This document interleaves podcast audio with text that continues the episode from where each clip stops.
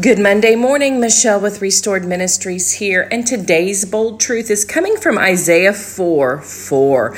Remember, we're doing Isaiah this summer, and I'm doing it in the Passion Translation and adding a bit of the commentary. It's been really, really good. But in Isaiah 4 4, it says, And the Lord has washed away the filth of the daughters of Zion and cleansed the bloodstained of Jerusalem by a spirit of justice and by a spirit of burning.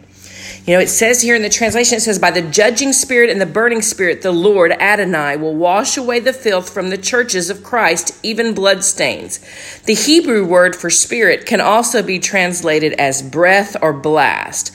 It's the blast of justice and the blast of fire are coming to cleanse God's people.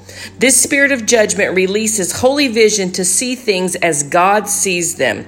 Decisions will be made by the justice of God and not the prejudices of of men. It is not that he merely executes judgment, but that he demonstrates perfect discernment to see what is holy and what is not.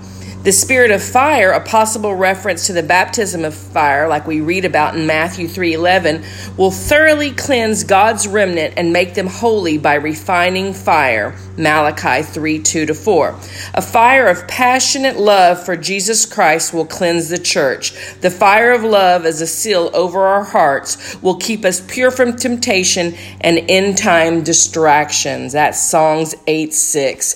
Isn't that an amazing bold truth So I hope that encourages you. I hope that, that you will know that the decisions are made by the justices of God and not the prejudices of men. Have a blessed day.